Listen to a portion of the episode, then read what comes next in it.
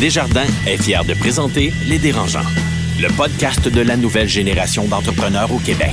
Quand les entrepreneurs ont besoin de soutien, chez Desjardins, ils ne dérangent jamais. Visitez desjardins.com par oblique entreprise. Ils font le tour du monde. Signent de gros contrats. Écœurent pas mal de monde. Et nous racontent tout ça. Voici les dérangeants.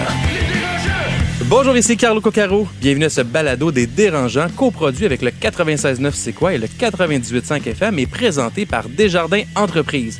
Et on vous propose aujourd'hui un deuxième épisode spécial avec mes deux collègues dérangeants préférés, Noah Redler de Arch Innovation et cofondateur de l'expérience Ville Intelligente. Salut Noah. Allô, mon Carlo. Comment estás? Estás bien? Estás bien? Ton espagnol est... Euh, est bien.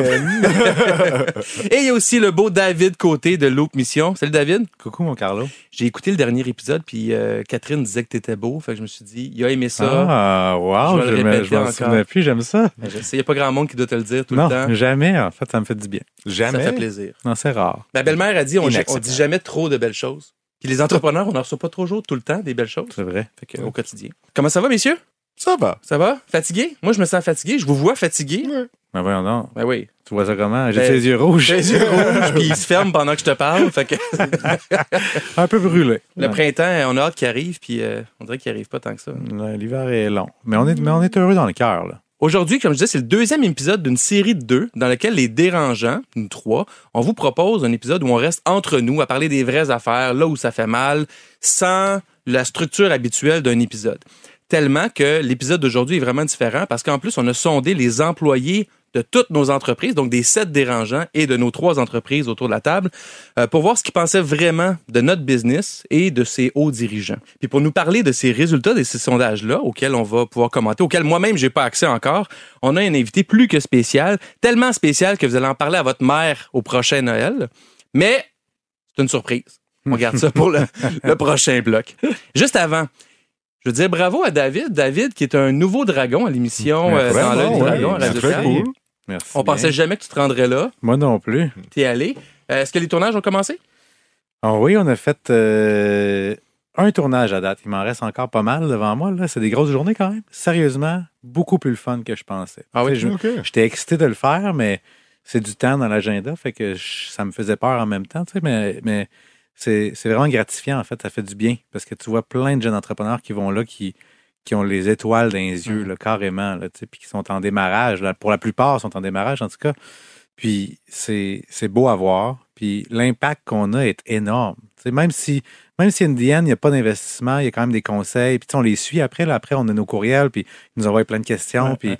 c'est l'impact est incroyable, en fait. Puis on a Marie-Philippe de l'équipe qui a fait les Dragons au Québec, qui a fait les Dragons au Canada aussi, Oui, c'est vrai. puis qui a vu un impact significatif pour sa business. Là. Ah oui, Comme 100 tu dis. la, la, la visibilité que tu as en allant au Dragon, juste à la télé, fait en sorte que tes ventes augmentent inévitablement. T'es quel genre de dragon? T'es-tu. euh, Moi, j'aime les dragons qui sont critiques, là, comme Alexandre Taillefer l'était dans le temps, capable de dire les vraies choses sans être trop complaisant. Toi, t'es quel genre de dragon? Je suis. euh, je- j'essaie de pas être baveux parce que ma nature profonde, c'est d'être un peu cocky baveux. Fait que là, j'essaie de l'être moins pour pas faire chier tout le monde. OK? Euh, puis je te dirais que je suis compassionnel parce que j'étais là, j'étais dans leurs souliers, j'ai passé au dragon aussi. Ouais. Fait que je, fait que ça me donne un côté empathique. Fait que je pense que je suis plus empathique que je pensais que je serais. Ils sont stressés. Ah tu le vois, là, il y a la voix qui tremble. Puis, tu sais, des fois, on reprend la shot, on est quand même qui recommence parce qu'il n'y a pas de stress, inquiète-toi pas. Là. Fait que c'est, c'est. Non, c'est vraiment touchant, en fait. J'aime vraiment ça. Très cool. Je dirais, reste toi-même. T'as une personnalité attachante au naturel, puis ton côté baveux, cocky, même s'il y a des gens qui aiment pas ça, j'imagine la, la majorité des gens aiment ça, c'est ça qui va, euh, qui va transpercer l'écran pour, le- pour les auditeurs, je suis sûr. OK, I will do. Change jamais, David. Non. Merci. Deuxième point que je voulais aborder avec vous autres, les gars, euh, c'est passé un peu en dessous du radar, comme ça l'est tout le temps, mais là, c'est pire avec ce qui se passe euh, en, en- en Ukraine. C'est le dernier rapport du GIEC, le groupe intergouvernemental d'experts sur le climat, qui est sorti. Là, on est le 1er mars aujourd'hui, sorti hier, là, le 28 février. Un rapport encore plus alarmant et alarmiste que l'étaient les, les précédents. Puis ma question à vous, moi, ça me, ça me, ça me stresse. J'ai comme une, anxiété environnementale euh, assez forte. Euh, comment est-ce que l'environnement, les changements climatiques affectent ou pas votre vision de l'entrepreneuriat et de vos projets? Ben, je pense que ça impacte vraiment la façon qu'on propose nos services, comment on développe nos produits. Déjà dans nos opérations, on essaie chez Arch d'être zéro papier. Alors, on est 100% virtuel, même si ce n'est pas à 100% mieux. On Non. peut avoir ce débat aussi. Euh, mais on est plus, on est très conscient et on essaie de vraiment donner un peu plus de temps vers des projets d'innovation, euh, d'innovation vers des technologies vertes euh, pour aider différents projets. C'est dans notre esprit, c'est vraiment dans notre culture. Euh, mais ce n'est pas toujours de- évident comme entrepreneur. Quand vous avez besoin de décider un jour entre les papiers, euh, les tasses en papier ou euh, les tasses en plastique euh, pour vraiment avoir une petite 5 à 5 avec, votre équipe ou d'aller acheter la vaisselle et une machine et tout le kit, ben c'est une décision opérationnelle. C'est pas si évident que ça. Est-ce que je vais avoir un service de compost? Ben c'est 1200 dollars euh, de supplémentaires par année euh, que je dois payer pour avoir quelqu'un de venir à, à mon bureau pour récupérer nos composts. On veut être mieux. Ça serait bien si on avait d'autres solutions qui facilitaient la tâche pour une petite entreprise. Euh, je dirais on était toujours conscient euh, euh, d'essayer d'être un peu plus responsable, responsable dans nos pratiques. Mais oui, ça m'a toujours préoccupé. Je sais, sais pas si ça change grand chose pour moi, mais j'espère que ça va changer des pratiques pour d'autres personnes. OK. Toi, David? Toi qui es déjà dans l'économie circulaire, qui a Ouais. déjà la tête à ça? Ben, moi, ma, ma première job qui était pas très payante, c'était plus une dépense qu'un revenu. J'étais activiste environnementaliste. Ah oui? Ce qui fait que ça a toujours été au cœur de, de, mes, de moi-même. Là, sais, Puis la, la raison de toutes mes entreprises que j'ai parties dans ma vie, ben, c'était pour une raison sociale, environnementale, toujours. Fait que moi, c'était au cœur, c'est dans mon ADN. En fait, Ouais. Que ça, Contrairement à Noah? oui, mais non, mais. J'ai appris. mais tu sais, fait que j'ai. Puis moi, cette anxiété environnementale-là, je l'ai depuis toujours. Là, ça me stresse. Là. J'étais Mm. depuis la zone de libre-échange, des ces manifestations euh, à Québec quand j'avais T'étais-tu là? 16 ans. J'étais là. Ah J'organisais les. C'est moi qui organisais la manifestation littéralement dans mon cégep, Carnot. Euh, Jusqu'à aujourd'hui, c'est. Ça m'angoisse. C'est c'est pour ça que je fais mes projets. Tu sais, c'est la raison principale des, des business que je pars. Puis moi, j'ai toujours été certain. Tu sais, après avoir, avoir manifesté dans la rue, j'ai compris rapidement que ceux qui changent le monde, c'est le monde qui ont de l'argent, puis c'est les grosses entreprises. C'est pour ça que je suis devenu Absolument. un capitaliste environnementaliste, en fait, puis que je veux m'enrichir le plus possible parce que c'est avec ça qu'on qu'on fait des bonnes actions, en fait, littéralement, puis qu'on peut influencer des grandes entreprises, en Ouais. fait. Fait que je suis un peu là. C'est sûr que, tu sais, ça va pas assez vite, puis on va faire face à un mur, c'est sûr. ouais. Puis, on, on le voit, on le voit avec l'Ukraine, en fait, en ce moment. Tu sais, il y a, y, a, il y a une crise humaine, fait que tout le monde se mobilise. Le monde envoie des armes, le monde dit, OK, il faut absolument faire Ouais. quelque chose. On bloque l'économie. on va aussi. bloquer l'économie, on va on fait un move Ouais. parce que là c'est dangereux et des vies humaines en danger. Il y a beaucoup plus de vies humaines en danger qu'en Ukraine avec la crise environnementale. Absolument. C'est 3 Trois points- milliards ouais, exact, de c'est ça.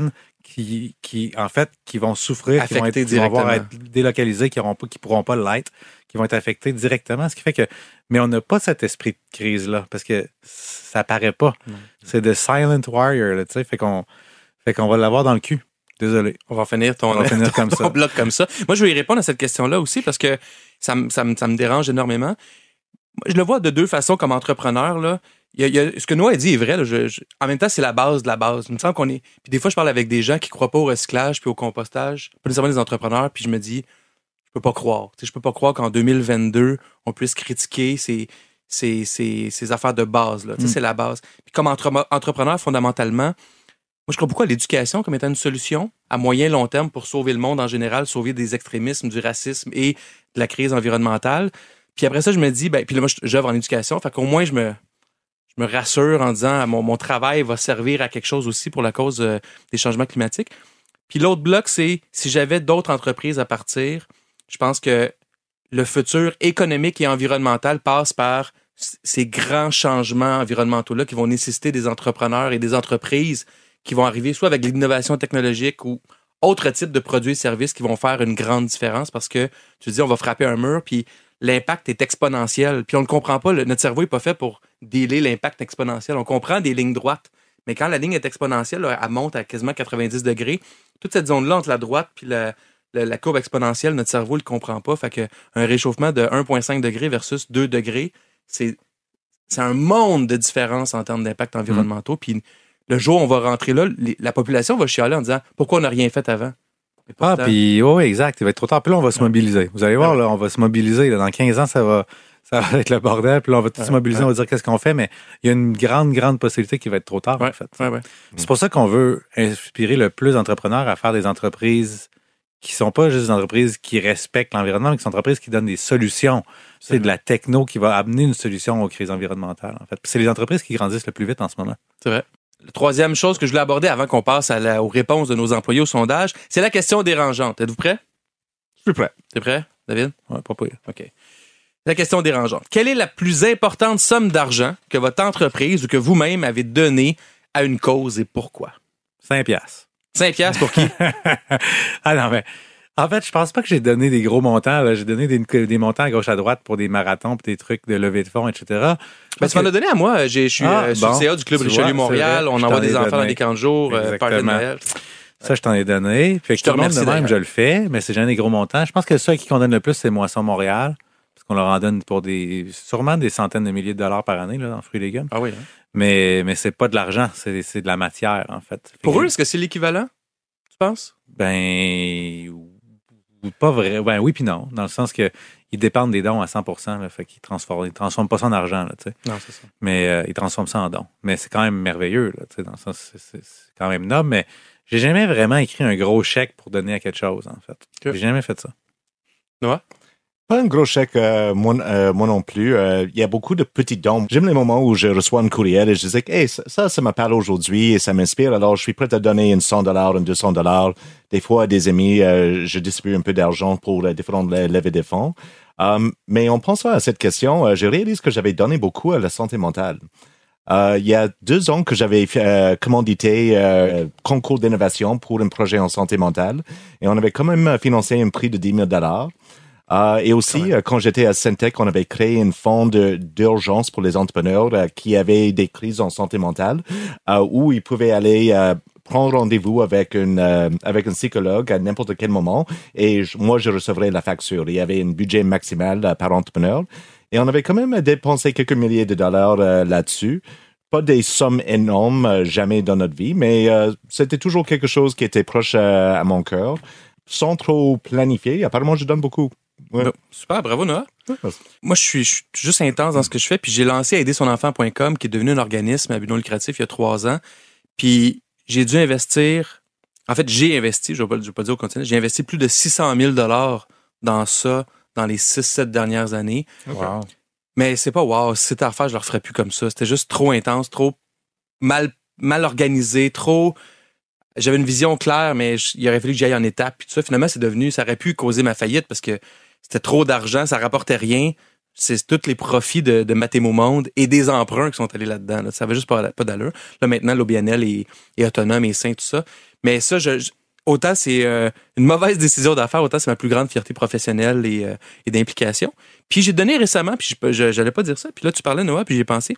Il y a deux jours, j'ai donné un 1000 dollars à quelqu'un que je connais, qui est quelqu'un de mon équipe qui est ukrainienne, qui est directement dans mon équipe, pour en disant regarde, y a-tu des gens que elle, sa mère est là-bas, elle est ultra inquiète. Puis j'ai dit tiens, voilà un montant, donne-la à des gens que tu connais là-bas qui ont besoin parce qu'elle ramasse de l'argent à gauche et à droite pour aider des familles qui qui se déplacent. Puis j'ai donné euh, ce montant-là pour. euh, puis, tu sais, j'ai une confiance euh, immense en Olga, puis elle a donné à un organisme là-bas qui, euh, qui s'occupe directement des gens. Super, bravo. C'est intéressant que tu parles de confiance, parce que je pense que souvent, j'ai pas donné à des organismes en me disant, je pense que je vais mieux le gérer. Mm. On dirait que j'ai une espèce de doute qui persiste depuis longtemps de, ils vont-tu vraiment bien le gérer, tu sais? Fait qu'on dirait que ça me fait tout le temps peur, cette partie-là. Ah ouais, hein? J'ai travaillé dans le monde des OBNL et je suis 100% d'accord avec ça. Je vois beaucoup de gaspillage et ça m'a beaucoup fr- frustré et c'est pourquoi je ne donne pas des grandes sommes. Quand je donne pour un prix d'innovation ou quelque chose comme ça, c'est pour encourager un entrepreneur ou pour aider une humaine que, avec qui j'ai une relation peut-être. Merci Noah, merci David. Alors, euh, tout de suite après la, la petite pause de 30 secondes, on rencontre notre invité mystère masqué, Oh! puis on fait le tour des réponses de nos employés au J'ai hâte de voir. Le podcast de la nouvelle génération d'entrepreneurs au Québec. Les dérangeants. Alors, on est de retour pour le prochain bloc où on regarde les réponses de nos employés au sondage qui a été préparé par notre invité mystère, qui est la tête pensante derrière les dérangeants, celui l'idéateur, celui que je surnomme le renard de la Côte-Nord. J'ai nommé Hugues Chandonnet. Hugues, merci d'être là. Carlo, les gars, des sondages, j'en fais pas dans la vie. C'est la première fois que je fais ça, mais ça m'a rappelé qu'à une époque, j'étais inscrit à- en sociologie à l'UCAC et je suis pas allé. Mais j'ai l'impression qu'après avoir partagé ces résultats-là, il y a peut-être un, un doctorat honoris causa qui va arriver par la poste. Probablement. Ouais. Mais bref, je vous trouve brave. Ou une job chez Léger Marketing. Je vous trouve brave parce que je ne sais pas si vous avez regardé les questions, mais il y a clairement des réponses des employés qui pourraient vous mettre dans le trouble. Vous Ah êtes ouais? nerveux? Un peu, mais non, ouais. Ben, en Je fait, n'avais pas euh, regardé la question. Je voulais vraiment savoir. J'étais vraiment curieux. Puis pourquoi on fait ça? C'est que euh, on en parle beaucoup. Vous êtes très transparent sur les, les enjeux d'attraction de talent que vous rencontrez. On ouvre euh, LinkedIn, n'importe quelle publication d'affaires, puis c'est partout. Euh, là en ce moment, les concepts à la mode, c'est la grande démission. Tout le monde a été perturbé par la pandémie. Puis vous, vous avez, vous contrôlez sept entreprises. On a parlé à 40 de vos employés. On leur a posé 10 questions. On va euh, passer au travers de deux blocs. Dans le premier bloc, on leur demande c'est quoi ta perception de l'entreprise et de ton patron ou ta patronne? Dans le deuxième bloc, c'est si c'était toi qui étais aux commandes, qu'est-ce que tu ferais de différent? Ah, c'est tombé cool. J'ai Ouais. tellement hâte. Fait on fait, on fait pour, la, pour la science, c'est précieux. mais ça, nous fournit, ça nous fournit un échantillon super intéressant. Puis, bon, comme employeur qui nous écoute, euh, euh, on peut euh, se situer par rapport à tout ça. Est-ce que euh, il y a des, des trucs qu'on voudrait faire différemment dans notre façon de, de courtiser la main-d'œuvre, d'attirer le talent? Euh, si on est employé, ben on peut voir un petit peu comment on se situe, puis peut-être avoir envie de d'aller travailler dans une des sept boîtes dont on va parler. Peut-être, peut-être. Il y en a qui, il y en a qui embauchent. Il y en a-tu qui embauchent pas? Ouais, c'est ça. Vous vous débrouillez plutôt bien. Je pense que c'est ça qu'on va voir, mais quand même, euh, il y, a, il y a des petites surprises. Allons-y avec la première question, Hugues. Parfait. Alors, la première question qu'on a demandé aux gens, puis c'est celle dont les réponses sont les plus polarisantes. Dans chacune de vos trois boîtes, il y a un phénomène différent qui a été euh, mis en lumière. On a demandé aux gens, parmi les éléments suivants, lequel apprécies-tu le plus à propos de ton emploi? Les quatre suggestions de réponse, la mission de l'entreprise, tes défis et responsabilités au quotidien, l'ambiance de travail avec tes collègues et la culture organisationnelle en général, puis ta rémunération globale, ton salaire, tes avantages. Prédiction qui, euh, Oh. je vous dis, c'est des réponses différentes dans chacun des cas. Alors, Moi, je pense que ça va être C dans mon équipe. Moi aussi. C'est l'ambiance de travail et avec tes collègues et la culture organisationnelle? alors c'est chez Mathémo que l'ambiance est la plus forte pour 60 des répondants. On va essayer de pas trébucher dans, dans les pourcentages pour les gens qui nous écoutent, mais au niveau des idées, Mathémo, c'est une boîte d'ambiance, on pourrait dire ça comme ça. Moi, ça va être défi. Ben, vous vous appelez Loop Mission. Si la mission est pas Ah, forte chez ouais, Loop, ouais. Alors, à 44 la Ah. mission chez Loop et chez Arch, ce sont les défis, les responsabilités au quotidien. Comme les défis. Ben, vous êtes une boîte de consultants, vous travaillez avec des, consul- des, des clients qui sont excitants. Plein de projets. Alors, les gens sont Ah, enthousiastes par rapport aux, aux défis que vous rencontrez. Ah, OK. Puis, les, les- les réponses, on voit la précision. La mission, chez Loop Mission, c'est, on, on- on pourrait s'y attendre que ça fasse partie euh, des, des motivations. chez ça Mathémo, va bien. Toi? chez Mathémo, il y a juste une personne qui a répondu ça. Chez Arch, c'est même pas sur le radar. Chez Mathémo, il y a juste une personne qui a dit la mission? Ouais. Wow. Alors, peut-être qu'il faut juste la, la- la- la travailler, la mettre euh, en lumière différemment. Et il y a personne parmi les 40 personnes qu'on a interviewées qui ont dit Je suis dans cette boîte-là parce qu'on me paye bien. Non, ça, c'est vrai. C'est pas une surprise. C'est normal, les trois, on paye mal. Ben, parle pour toi. Puis, petite parenthèse, Étienne de Biogenic, autrefois, avait aménagé sa start-up dans son sous-sol. Ouais. Aujourd'hui, sa compagnie d'immobilier est aussi dans son sous-sol. Et c'est la seule boîte où 100% des employés disent que c'est l'ambiance de travail qui apprécie le plus. Non. Je sais pas si c'est parce que pendant le temps des fêtes, il a construit un cellier juste à côté, mais en tout cas, ça va bien dans l'immobilier.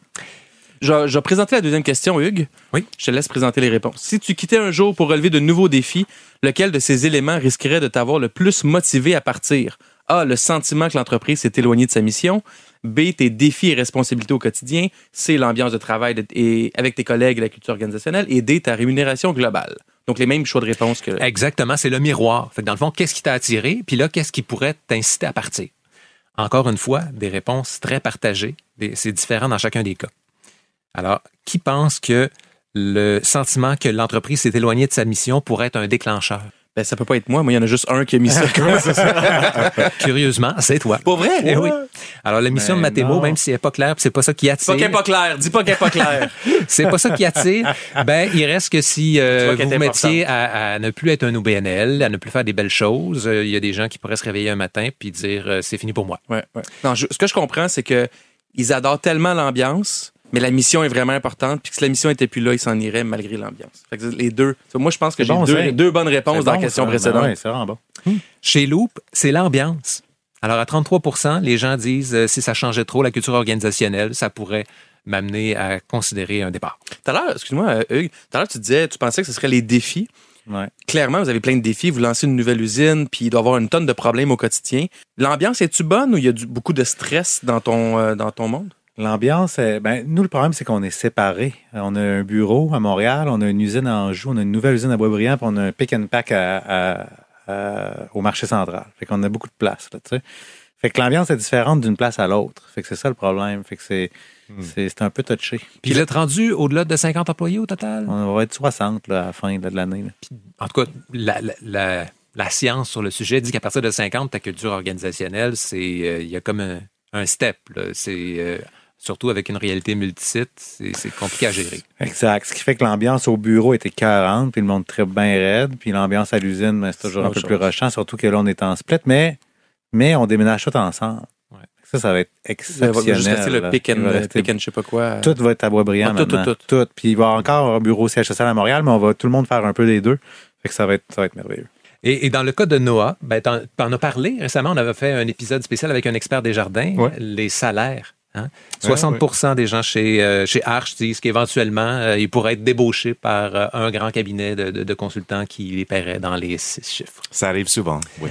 Voilà. Troisième question? Troisième question, on a demandé aux gens si tu devais décrire ton ou ta boss, ton PDG, en un mot, lequel de ces qualificatifs serait le plus approprié? C'est celle-là me fait tellement peur. C'est très partagé. Puis les dérangeants, on, on vous connaît tous les sept. Il y a des personnages, puis les personnages sont vraiment bien euh, définis par euh, les réponses. Il y a des visionnaires, il y a des humains, il y a des compétents et rigoureux. Puis on a aussi proposé la réponse quelqu'un d'un peu brouillon ou brouillonne, mais adorable quand même. C'est celui-là qui me fait peur. C'est très drôle. Fait qu'on a 47,5% de visionnaires et 45% de réponses sur l'humain. Trois dérangeants de chaque barre. Ah ouais? Est-ce que quelqu'un veut se risquer? Ben, moi, ils vont, c'est soit humain ou un peu brouillon, mais sûrement humain. hein. Alors, tu es humain dans 70% des Ah ouais. cas. Euh, Étienne est un leader humain. Marie-Claude chez Triton est une leader humaine. Et nos visionnaires sont euh, Noah chez Arch à 60 Respect. Voilà. David, un visionnaire, à 55,6% et Marie-Philippe à 100% chez Wow. Chic Marie et Swipe. Mon Euh, 45% c'est-tu brouillant? Il y a une personne qui a dit que tu étais un peu brouillon, mais adorable quand même. C'est la seule personne sur les 40 qui a, qui a trouvé ça. Ça fait ton charme. Ben oui, c'est Oui. ça. Je me disais qu'il y en aurait plus sûrement parce que c'est aussi mon, c'est aussi mon front. Et là-dedans, on a oublié notre ami Alex chez Mango, qui est considéré compétent et rigoureux dans 50% des cas. Bravo, Alex. Hein? Quatrième question. Auquel ou à laquelle de ces entrepreneurs, entrepreneurs célèbres comparerais-tu ton ou ta boss? A. Elon Musk, Tesla, l'innovation. B. Yvon Chouinard de Patagonia, l'engagement social et environnemental. C. Elisabeth Rioux, Oaka Swimwear Lifestyle. Et D. Oncle Picsou pour la profitabilité à tout prix. Alors, c'est une question qui est un petit peu dans la suite des, des- des types de personnalités, puis on voulait juste savoir s'il y aurait quelqu'un qui répondrait vraiment Oncle Picsou, mon idole de jeunesse. Et oui, il y a deux employés d'Alex chez, euh, chez Mango qui... euh, qu'on salue et qui ont répondu Oncle Picsou parce que bon la, la gestion des projets web ça demande des euh, planifications très serrées. Euh, mais on a donc des Elon Musk autour de la table euh, Noah chez Arch 100% de des employés te considèrent euh, associé à Elon. Chez Étienne, c'est le cas. Chez Alex, c'est à 50 la, la vision d'Elon Musk. Marie-Philippe, 100 euh, Marie-Philippe Elon Musk? Ouais, ouais. Et C'est drôle, parce que c'est drôle parce qu'elle est quand même dans la vente de vêtements beaucoup. Puis il y a un choix qui était quelqu'un qui vend des vêtements, puis malgré tout est en innovation. il y a la dimension technologique qui est Absolument, forte, ouais, ça. Puis il y a d'autres trucs intéressants par rapport à Marie-Philippe qu'on va découvrir tantôt. David, tu portes un beau chandail aujourd'hui de Patagonia. Ah Et ce n'est pas un hasard. Il y a euh, en fait 77% de tes employés Oh, wow. qui t'associent à l'engagement social et environnemental de Yvon Chouinard. Et euh. Carlo aussi à 80 That's it. J'ai une casquette de, de Patagonia. That's it. Cinquième question. Quand tu regardes aller ton ou ta boss ou PDG, qu'est-ce que tu te dis? A. J'aimerais ça lancer ma propre entreprise un jour. B. Je ne me verrais tellement pas lancer ma propre entreprise. C. Je suis vraiment chanceux, chanceuse de pouvoir me développer et jouer un rôle aux côtés de mon ou ma boss. Et finalement, D. Mon ou ma boss a vraiment de la chance de pouvoir compter sur quelqu'un comme moi. C'est un phénomène super intéressant. Il y a 80% des employés de Marie-Philippe qui, qui la voient aller au quotidien puis qui aimeraient lancer leur propre entreprise un jour. Combien? T'as dit combien de pourcents? 80% Wow. Moi, je prédirais que Noah aussi, dans sa gang, il doit avoir de... Non, je pense pas. Non? Ben, on a une réponse qui est très près de ça. Tu sais, je suis chanceux de pouvoir me développer puis jouer un rôle aux côtés de mon boss. C'est un petit peu euh, un équivalent. Et c'est euh, la réponse la plus populaire euh, dans chacune de vos trois boîtes. Ah! Les deux tiers chez Matemo, la cool, moitié ça. chez Loop et 100% en fait chez Arch. T'es inspirant, Noah, qu'est-ce que tu veux? Alors, c'est une école. Voilà. J'aime l'idée, moi, que les gens sentent qu'ils se développent à nos côtés, tu sais, parce que l'idée, c'est de recruter des gens de qualité, mais les faire croître comme personnes, puis comme professionnels, puis les qui sont encore plus sur leur X. Moi, ça me... Je suis très euh, fier de cette réponse-là. Il y a- moi aussi. Il y a peu de gens qui nous ont dit qu'ils se verraient tellement pas lancer leur propre entreprise. Et il y en a 7 sur les 40 qui trouvent euh, avant tout que vous êtes chanceux de pouvoir compter sur leur talent. Puis ils ont raison aussi. Mais je reviens sur Marie-Philippe. J'aimerais ça lancer ma propre entreprise un jour. On a besoin de, de- de leaders comme ça. Euh, en- si on pense à Silicon Valley, euh, des gens qui ont travaillé chez PayPal, chez Facebook, ça devient comme une espèce de grappe. Surtout en technologie dans la Silicon Valley. Ils ont accès à des gens, des réseaux, des débuts de technologie émergentes qui vont développer ailleurs, qui se font racheter par le même monde de toutes ces grappes-là, ces écosystèmes-là. Mais Marie va perdre tous ses employés. Oui, c'est ça. Et ça complète le premier bloc. Merci, Hugues. Merci à vous. On se retrouve après avec, euh, dans le fond, qu'est-ce qui arriverait si on plaçait vos employés aux commandes? Oh, bah, Le podcast de la nouvelle génération d'entrepreneurs au Québec. Les dérangeants. Le CA, une présentation de Garling WLG, des avocats aux côtés des entrepreneurs. Le succès, ça se prépare et ça se protège. Développez les meilleurs réflexes en matière de droit et propriété intellectuelle. Visitez garlingwlg.com. Et on est de retour pour le deuxième bloc avec le beau Noah Redler, Très beau. le très beau renard de la Côte-Nord, Hugues Chandonnet, N'importe quoi. Faut pas que ça colle, ça. et le, et le gentil David Côté. Oui. Alors, deuxième bloc, où on regarde comment nos employés géraient ça, ces entreprises-là. Exactement. On a demandé, dans un sixième temps, pour toi, la chose la plus importante dans la culture organisationnelle d'une entreprise, ce serait quoi? La diversité et l'ouverture à la différence, on en parle beaucoup. La collaboration, l'absence de hiérarchie ou la politique de télétravail ou les mesures de conciliation travail-famille? Moi, je prédis que ma gang a dit collaboration. David? Eh, J'ai aucune idée qu'est-ce que ma gang a dit. C'est une split. Ben, la collaboration across the board, c'est la réponse la plus populaire partout de façon significative. Puis c'est quoi ça, la collaboration chez Arch puis chez Matemo? Euh, chez Arch, c'est tout le monde est responsable pour tout le monde et tout le monde est responsable pour servir les clients. Et si c'est la faute d'une personne, c'est la faute de tout le monde. Et euh, si une personne gagne un cadeau, tout le monde gagne un cadeau.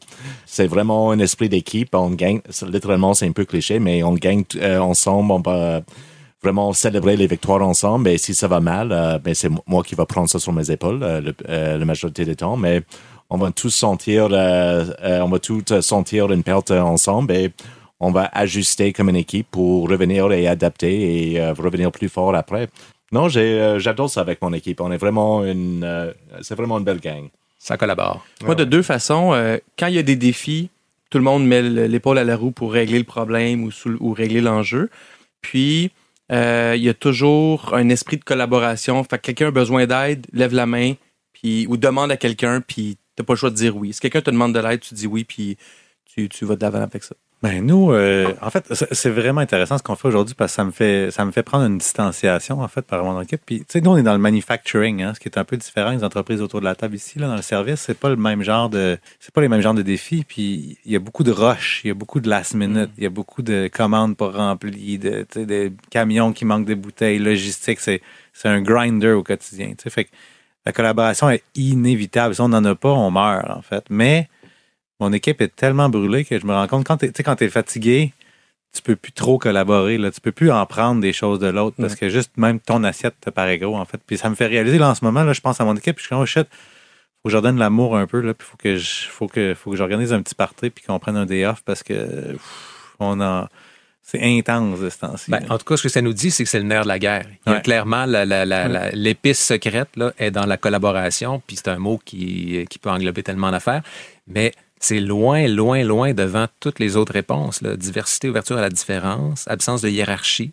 Hein? Les, les- les gens y acceptent ça. Probablement parce que c'est déjà là aussi dans la majorité de nos entreprises. Mhm. même, toi, même toi, chez David, tu disais il y avait récemment là, des niveaux hiérarchiques euh, ou des postes un peu plus, euh, plus élevés dans les hiérarchies. Mais sinon, je pense que nos entreprises sont pas très dans la hiérarchie. Non. Ils sont beaucoup. euh, Puis on vient de traverser deux ans de pandémie. Ouais. On pourrait penser que on est-tu là, on n'est-tu pas là, présentiel, virtuel, nanana.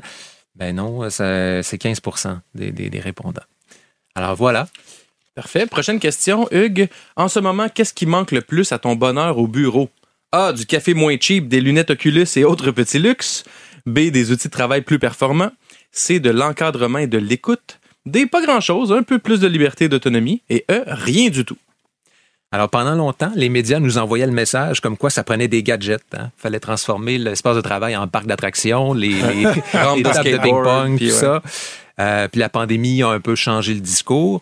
Euh, là, comment vous filez euh, Moi, c'est sûr, c'est encadrement écoute. J'en suis certain. Moi, je pense que rien du tout, ma gang. T'es trop fort. Ah Euh, non, non, mais l'encadrement et l'écoute, là, pour répondre à David, il y a seulement cinq personnes sur les Ah 40 ouais. qui ont répondu ça. Fait que, tu sais, le côté santé mentale a peut-être été adressé déjà dans vos boîtes, c'est bon. Euh, mais rien du tout, c'est la réponse la plus populaire et Ah, chez ouais. Carlo, et chez Loop, et chez Arch. Wow. Très cool. Et chez Oh mon Dieu, je viens de me détendre complètement. Ça se peut-tu, ça? Mais tu je- demandes aux gens qu'est-ce qui manque à votre bonheur? À rien. Puis lui qui vient de dire en plus, David, là, tu sais, que c'était Ben, c'était- je suis quelqu'un rough, de, puis je stressant. suis quelqu'un puis- de un petit peu suranxieux, puis souvent, j'ai souvent peur que mes employés trouvent que c'est too much. Fait que peut-être que je, je suis un peu mère poule, fait que ah, ça me détend. Les quatre autres dérangeants, eux autres, c'est la même chose? Ben, En fait, l'autre euh, élément important, c'est euh, on n'est pas dans les gadgets puis l'artificiel, c'est des outils de travail plus performants. Ouais. Alors, chez Mango, chez Chic Marie et Swipe, euh, on demande des outils plus performants. Fait que euh, peut-être, Alex, les Pentium 4, 133 MHz, 16 MB de RAM à remplacer. C'est bon. Prochaine question. Si tu étais le patron ou la patronne, qu'est-ce qui changerait dans l'entreprise? A. On aurait de meilleures assurances et on irait dans le sud avec l'équipe une fois par année. B. On se gênerait pas pour flusher plus de clients désagréables. C. On ferait davantage en matière de responsabilité sociale et environnementale. Et D. On serait déjà une licorne avec une valorisation de plus d'un milliard de dollars et cotée en bourse. On en a parlé tantôt de responsabilité sociale environnementale. Et euh, vos employés euh, sont à l'écoute. Ils disent chez Matemo et chez Arch, à 44 et 40% on veut être plus actif sur ces enjeux-là. Ah oui? Oui. La réponse la plus populaire, en fait, euh, dans le cas de euh, Chez Marie, ça doit, être les- ça doit être de flusher des clients désagréables. euh, à 40% mais c'est pas la réponse la plus populaire. En fait, euh, de façon générale, la réponse euh, qui arrive au premier rang, c'est on aurait de meilleures assurances et on irait dans le sud avec l'équipe une fois par année. Fait c'est peut-être l'effet G-Soft. Euh, donc, euh, c'est ça. Des, des, des- Ou juste des- le fait aller dans le sud après deux ans de pandémie. Probablement. Peut-être influencer la réponse. Mais À Toulouse, avec une vapoteuse, idéalement. plus les entreprises ont des interactions clients importantes, plus euh, le- l'idée de ne pas se gêner pour flusher des clients désagréables va être importante. C'est un employé sur trois qui a répondu ça. Mais euh, dans quatre euh, cas sur dix, euh, on, on aspire à avoir des meilleures assurances, sécurité, puis Ouais. pouvoir euh, s'évader un petit peu avec le bureau euh, dans le temps des fêtes. Avant-dernière question, un ou une de tes amis cherche un emploi. Lui recommandes-tu de venir travailler pour ton employeur actuel? A. Oui, sans hésitation. B. Seulement si je sens que le fit serait parfait. C. Ouf, vraiment pas sûr. Et D. Ça dépend. Combien ça paye si je réfère quelqu'un? Avez-vous des appréhensions? Non, Ben, moi, ça, ça m'inquiète pas, pas en tout. En plus, je paye quand il réfère quelqu'un, fait que... Noah, ça t'inquiète? Ah, non, pas Non, vraiment. OK, OK. Ben, en fait, euh, exactement, euh, la réponse la plus logique, normale, c'est seulement si le fit est parfait. Et c'est euh, c'est la réponse qui domine dans chacune de vos boîtes et à, à travers euh, le, le sondage au complet à 60% Mais on a quand même des oui sans hésitation chez Arch. Ah ouais? Malgré les salaires, malgré euh, les défis, euh, sans hésitation dans 40% des cas. Chez Mango, chez Chic Marie, c'est 50 et 100% les gens qui, sans hésiter, il y, a, il y a plusieurs réponses qui valident qu'il y a une espèce de, de, de chimie au sein de cette Ouais, équipe-là. ouais, ouais. Vraiment le fun. Il y a une personne qui nous a répondu Ouf, vraiment pas sûr que je référerais quelqu'un, c'est chez Lou. Peut-être une pomme pourrie, David. sais. Fais une purge. Faut purger ce monde-là. Mais ce qui est intéressant aussi, c'est que sur les 40 personnes interrogées, il y a personne qui nous a dit Hey, ça dépend combien ça paye si je réfère quelqu'un. Fait que la dimension mercantile, c'est Mhm. vraiment pas une réalité. Parfait. Dernière question. Des questions qui ont été posées à nos employés pour savoir ce qui se passe vraiment dans nos entreprises. Question numéro 10, travailler dans une jeune PME, pour toi, c'est avant tout A, plus amusant, B, plus gratifiant, C, plus risqué, précaire et D, une job comme une autre. Alors, on peut amalgamer quand même plus amusant, plus gratifiant. Je pense que les gens pourraient hésiter entre les deux. Ce sont les, de loin là, les, les, les, réponses qui sont les plus populaires. Si on les cumule, c'est plus de 8 personnes sur 10 qui répondent ça. Le Ce côté qui- risqué n'est pas ressorti? Non, curieusement, il y a deux personnes sur 40, c'est 5 Ah oui, hein? Ouais. Puis euh, c'est une job comme une autre. Euh, on entend ça dans euh, 12,5% des cas, entre autres chez Groupe Triton, chez Marie-Claude. Puis pourquoi? Parce que c'est l'entreprise qu'elle a rachetée de sa mère. C'est une entreprise qui a 30 ans. Mm. Donc, euh, c'est moins la réalité d'une start-up. Ça a du sens. Mais non, euh, dans le cas de Matemo, de Loop, d'Arche, c'est 80, 55, 40% des gens qui euh, considèrent que c'est plus gratifiant de se développer dans une boîte comme la vôtre. C'est logique. Wow. Je pense que oui. Je pense pense. que oui. On a terminé le sondage. Merci beaucoup, Hugues. Ben, c'est ouais. vraiment le fun de faire ça. Merci, merci. Et félicitations à vous. plus de sondages. Ben, en tout cas, chacun peut en retirer euh, ce qu'il souhaite, mais on, on gagne en perspective, on peut se comparer un petit peu. Euh, c'est quand même impressionnant de voir la satisfaction de vos employés. Pour moi, il y a trois concepts clés qu'on peut retenir. L'ambiance et la collaboration, il y, a, un ingrédient secret de votre culture d'entreprise. S'il y a des irritants à ce niveau-là dans vos boîtes, c'est probablement la première chose à laquelle il faut s'attaquer. Il ne faut pas hésiter non plus à laisser aller les clients désagréables qui peuvent euh, miner le moral des troupes. Euh, L'autre phénomène, Daniel Bélanger avait lancé un album, c'était l'échec du matériel. Ben, le, tout ce qui est immatériel, hein, le, le, c'est pas le salaire qui attire vos employés. L'argent peut les faire partir, mais c'est pas une préoccupation majeure. Les gadgets, ça les intéresse pas. Ils veulent des bons outils, ils veulent de l'écoute, ils veulent peut-être des meilleures assurances, puis un voyage entre collègues si ça donne. Mais on est largement dans l'expérience, puis dans la, Dans l'humanité, Ouais. beaucoup. Exactement. Puis la dernière dimension, c'est la fierté. Les employés sont fiers de se développer à vos côtés.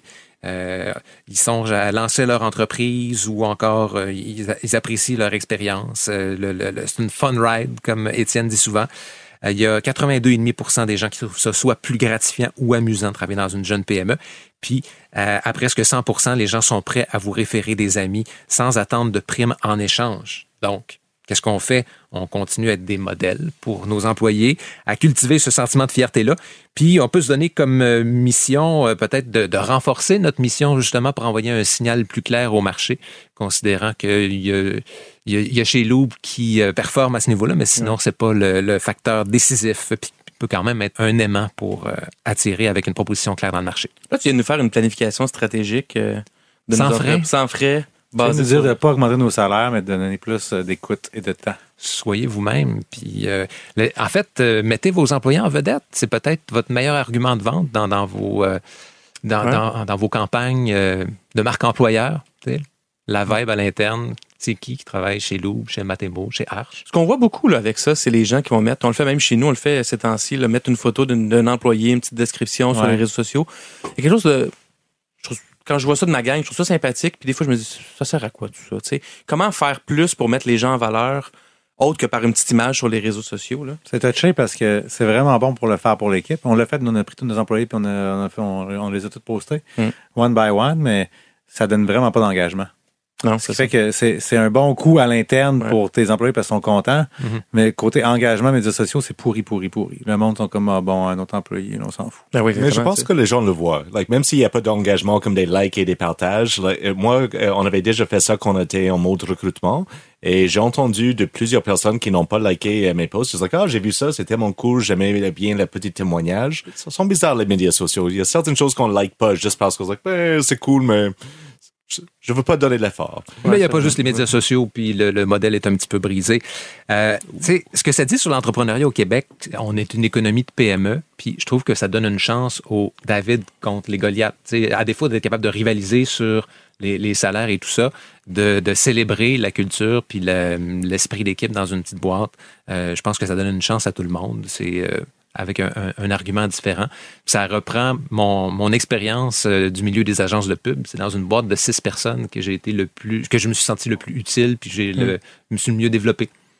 Puis moi, j'ai l'hypothèse aussi que les personnes qui ont franchi un, cer- un certain stade dans la vie, là, qui ont plus de 40 ans, leur famille est déjà euh, un peu établie, qui ont déjà une base financière, vont aller travailler beaucoup plus facilement pour des entreprises comme les nôtres parce que là, la mission, la cause, l'humanité va les attirer beaucoup plus qu'en début de carrière.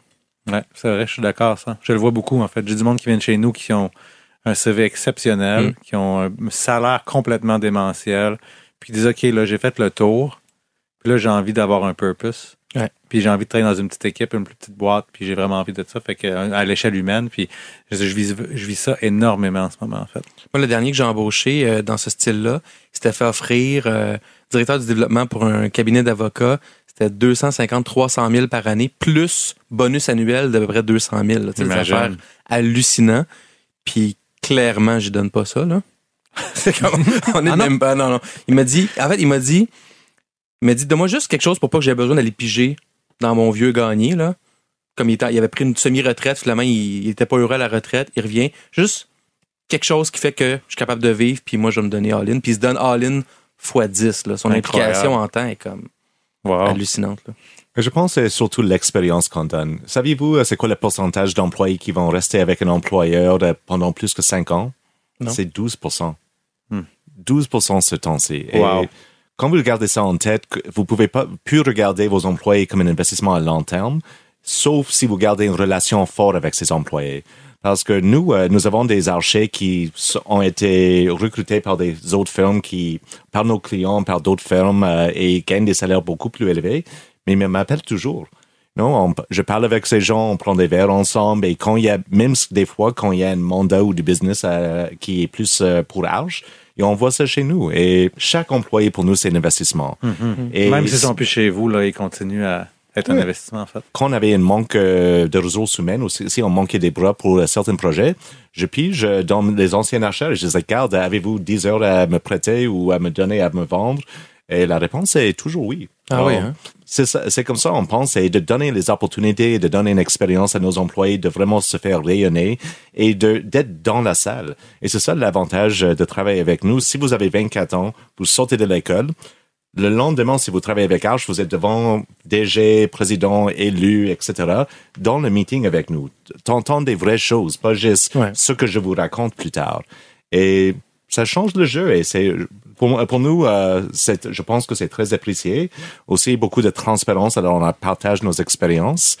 Euh, mais c'est ça que je- les gens cherchent. Et c'est pas que c'est pas que, que j'utilise ça pour garder leur salaire euh, euh, plus petit. J'aimerais payer, euh, offrir un salaire plus élevé. C'est difficile ce temps-ci, euh, ce temps-ci, mais les gens sont en train de penser à l'avenir et qu'est-ce qui peut me préparer pour l'économie de demain? Merci beaucoup, messieurs. L'épisode est déjà terminé. Je- Un merci spécial à Hugues Chandonnet, le Merci. renard de la Côte-Nord. Merci à vous trois. Félicitations. Vous, je pense que hein, vous scorez bien. Ouais, Ben oui, ben vraiment oui. merci, Hugues. C'était donne- vraiment cool. Moi, il y a trois personnes de mon équipe qui m'ont écrit, mais là, euh, c'était un peu humoristique, ça. Prends-le pas personnel. OK, mais qu'est-ce qu'ils ont mis? Il faut dire une chose. J'ai vu passer un courriel, une invitation que Carlo envoyait à ses employés. Ouais. Et euh, la façon dont il parle à son staff est assez particulière. Déjà, je sais pas si ça a orienté les résultats du sondage, mais le courriel était signé Carlo, votre empereur adoré. Alors, Autant David, c'est le super-héros. Moi, à l'interne, je, je me suis autoproclamé empereur. C'est un running gag. Moi je, moi, je trouve ça drôle, ça me fait rire. Ce qui me met mal à l'aise, c'est quand mon équipe, des fois, en parle à l'externe dans des réunions. Ah, on va demander à notre empereur, Carlo. Puis là, je suis tout le temps mal à l'aise. Ils, bon, comprennent-tu le Les gens comprennent-tu le niveau? Je me prends pas au sérieux. En tout cas, je suis obligé d'expliquer. ça Non, peut fonctionner chez Matemo, mais je vois mal PKP chez Québécois. C'est clair. Merci beaucoup, Noah. Merci, Carlo. Merci, David. Merci à toi. À bientôt, tout le monde, pour un prochain gang. épisode des Dérangeants. Le podcast de la nouvelle génération d'entrepreneurs au Québec. Les dérangeants. Les dérangeants!